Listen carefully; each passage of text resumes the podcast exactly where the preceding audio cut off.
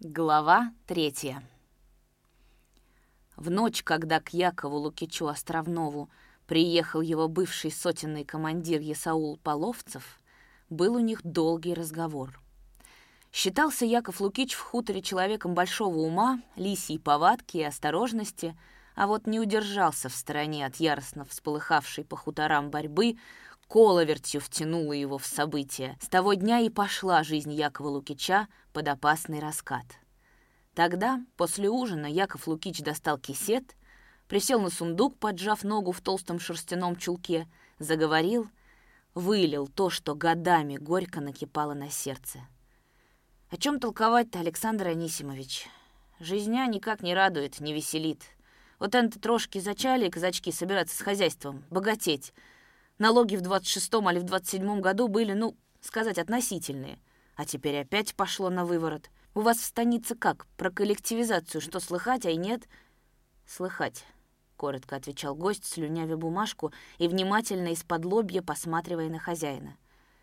Стало быть, от этой песни везде слезьми плачут. Вот за раз про себя вам скажу. Вернулся я в двадцатом году из отступа, у Черного моря осталось две пары коней и все добро вернулся к голому куреню. С этих пор работал день и ночь. Продразверсткой в первый раз обидели товарищи, забрали все зерно под гребло. А потом этим обидом и счет я потерял. Хоть счет-то им и можно произвести. Обидят и квиток выпишут, чтобы я не забыл. Яков Лукич встал, полез рукой за зеркало и вытянул, улыбаясь в подстриженные усы, связку бумаг. Вот они, тут, квитки об том, что сдавал в двадцать первом году. А сдавал и хлеб, и мясу, и маслу, и кожу, и шерсть, и птицу, и целыми быками водил в за год контору.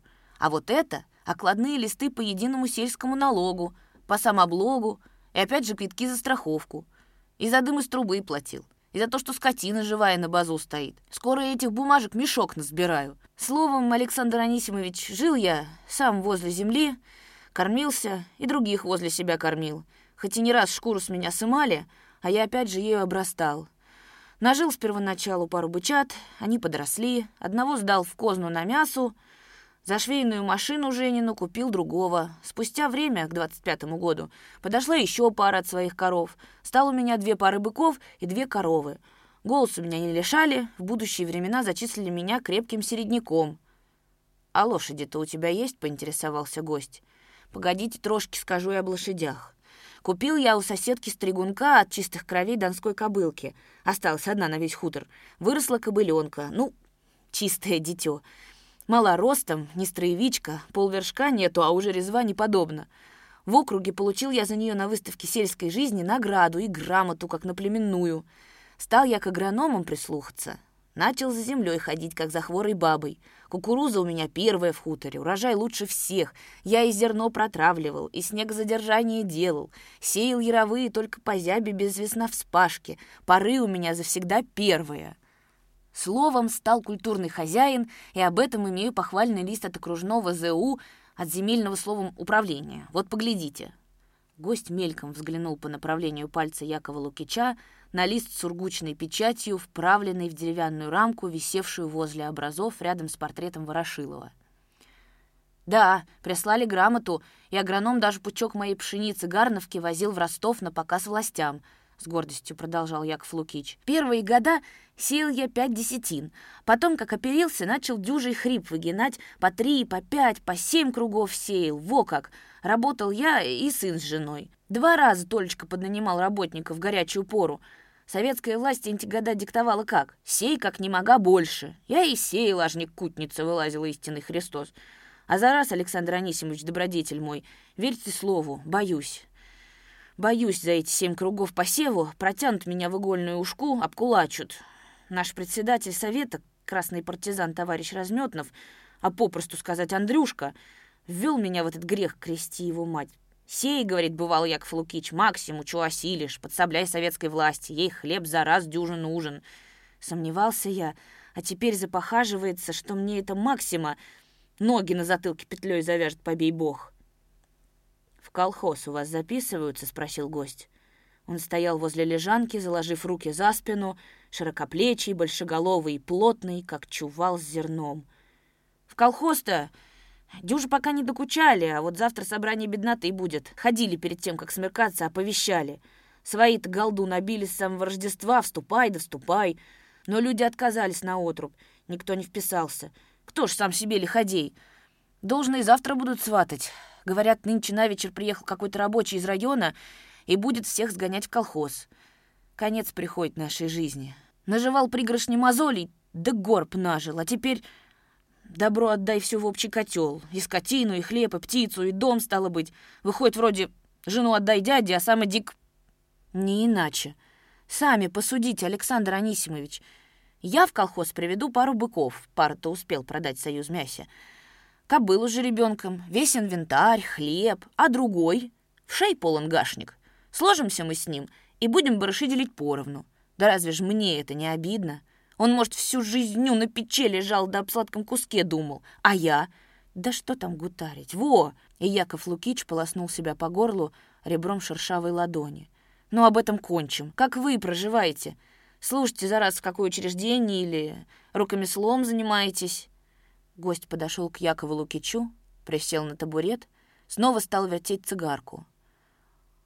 Он сосредоточенно смотрел в кисет, а Яков Лукич на тесный воротник его старенькой толстовки, врезавшийся в бурую, туго налитую шею, на которой пониже КДК по обеим сторонам напряженно набухали вены.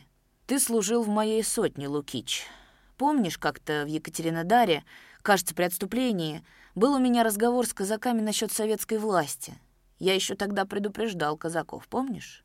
Горько ошибетесь, ребята. Прижмут вас коммунисты, в бараний рог скрутят. Схомянитесь вы, да поздно будет». Помолчал, в голубоватых глазах сузились крохотные с булавочную головку зрачки и тонко улыбнулся. «Не на моё вышло. Я из Новороссийска не уехал со своими. Не удалось. Нас тогда предали, бросили добровольцы и союзники. Я вступил в Красную армию, командовал эскадроном по дороге на польский фронт.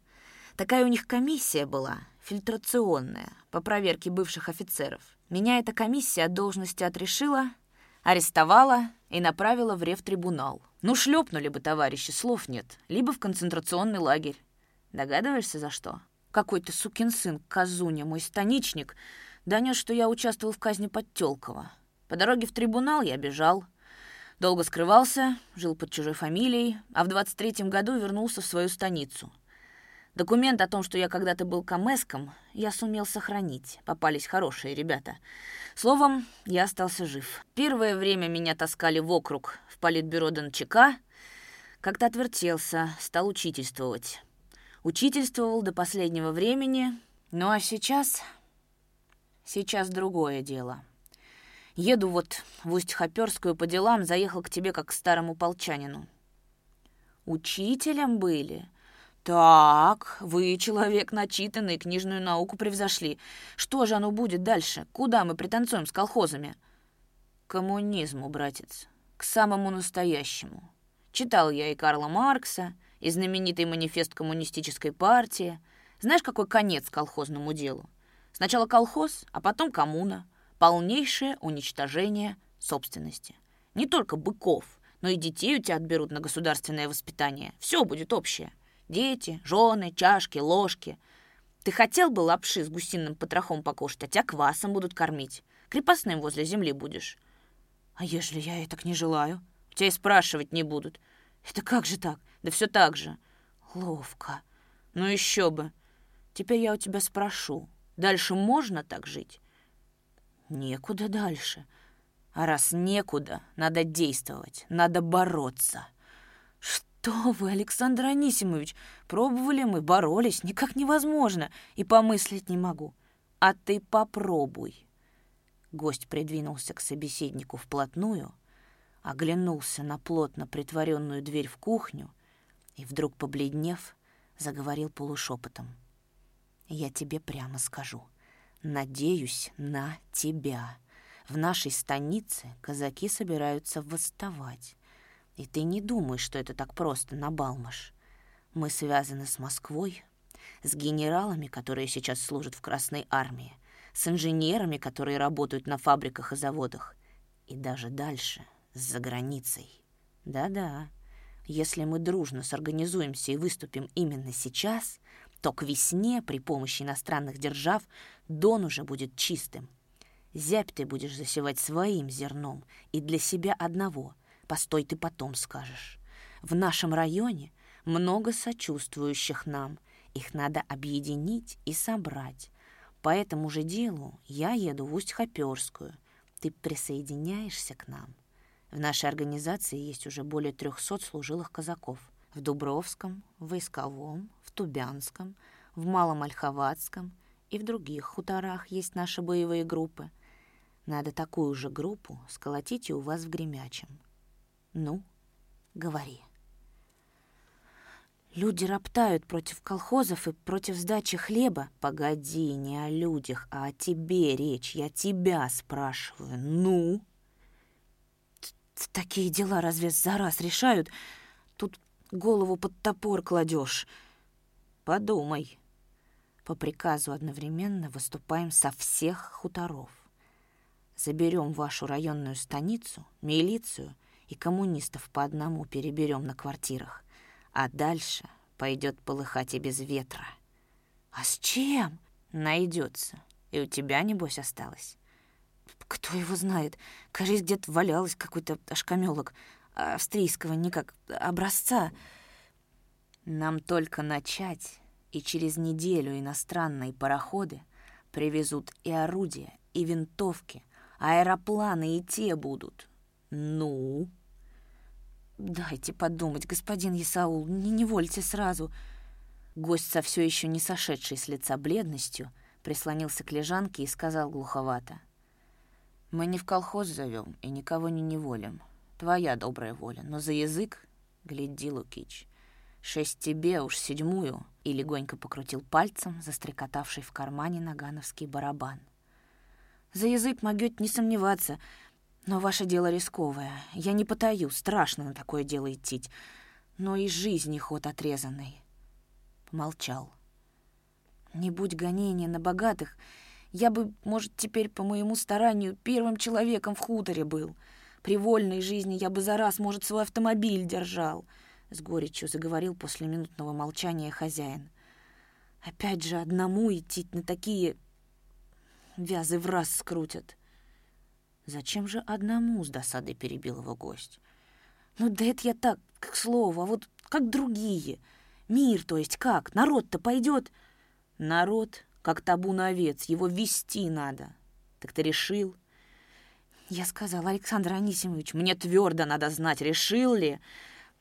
Некуда деваться, потому и решаю. Вы все-таки дайте кинуть умом. Завтра утром скажу остатнее слово. Ты, кроме этого, должен уговорить надежных казаков. Ищи таких, какие имели бы зуб на советскую власть, уже приказывал Половцев. При этой жизни его всякий имеет. А сын твой как? Куда ж палец от руки, куда я, туда и он. Ничего он, парень, твердый. Хороший казак, с тихой гордостью отозвался хозяин. Гостю постелили серую тавренную полсть и шубу в горнице возле лежанки, он снял сапоги, но раздеваться не стал и уснул сразу, едва лишь коснулся щекой прохладной, пахнущей пером подушки. Перед светом Яков Лукич разбудил спавшую в боковой комнатушке свою восьмидесятилетнюю старуху-мать, коротко рассказал ей о целях приезда бывшего сотенного командира. Старуха слушала, свесив с лежанки черножилые, простудой изуродованные в суставах ноги, ладонью оттопыривала желтую ушную раковину. «Благословите, мамаша!» Яков Лукич стал на колени. «Ступай, ступай на них, супостатов, чедунюшка. Господь благословит. Церква закрывают, попам житья нету. Ступай!» На утро Яков Лукич разбудил гостя. «Решился. Приказывайте. Прочитай и подпиши», Половцев достал из грудного кармана бумагу. «С нами Бог. Я, казак Всевеликого войска Донского, вступаю в союз освобождения родного Дона, Обязуюсь до последней капли крови, всеми силами и средствами сражаться по приказу моих начальников с коммунистами-большевиками, заклятыми врагами христианской веры и угнетателями российского народа. Обязуюсь беспрекословно слушаться своих начальников и командиров. Обязуюсь все свое достояние принести на алтарь православного Отечества, в чем и подписуюсь.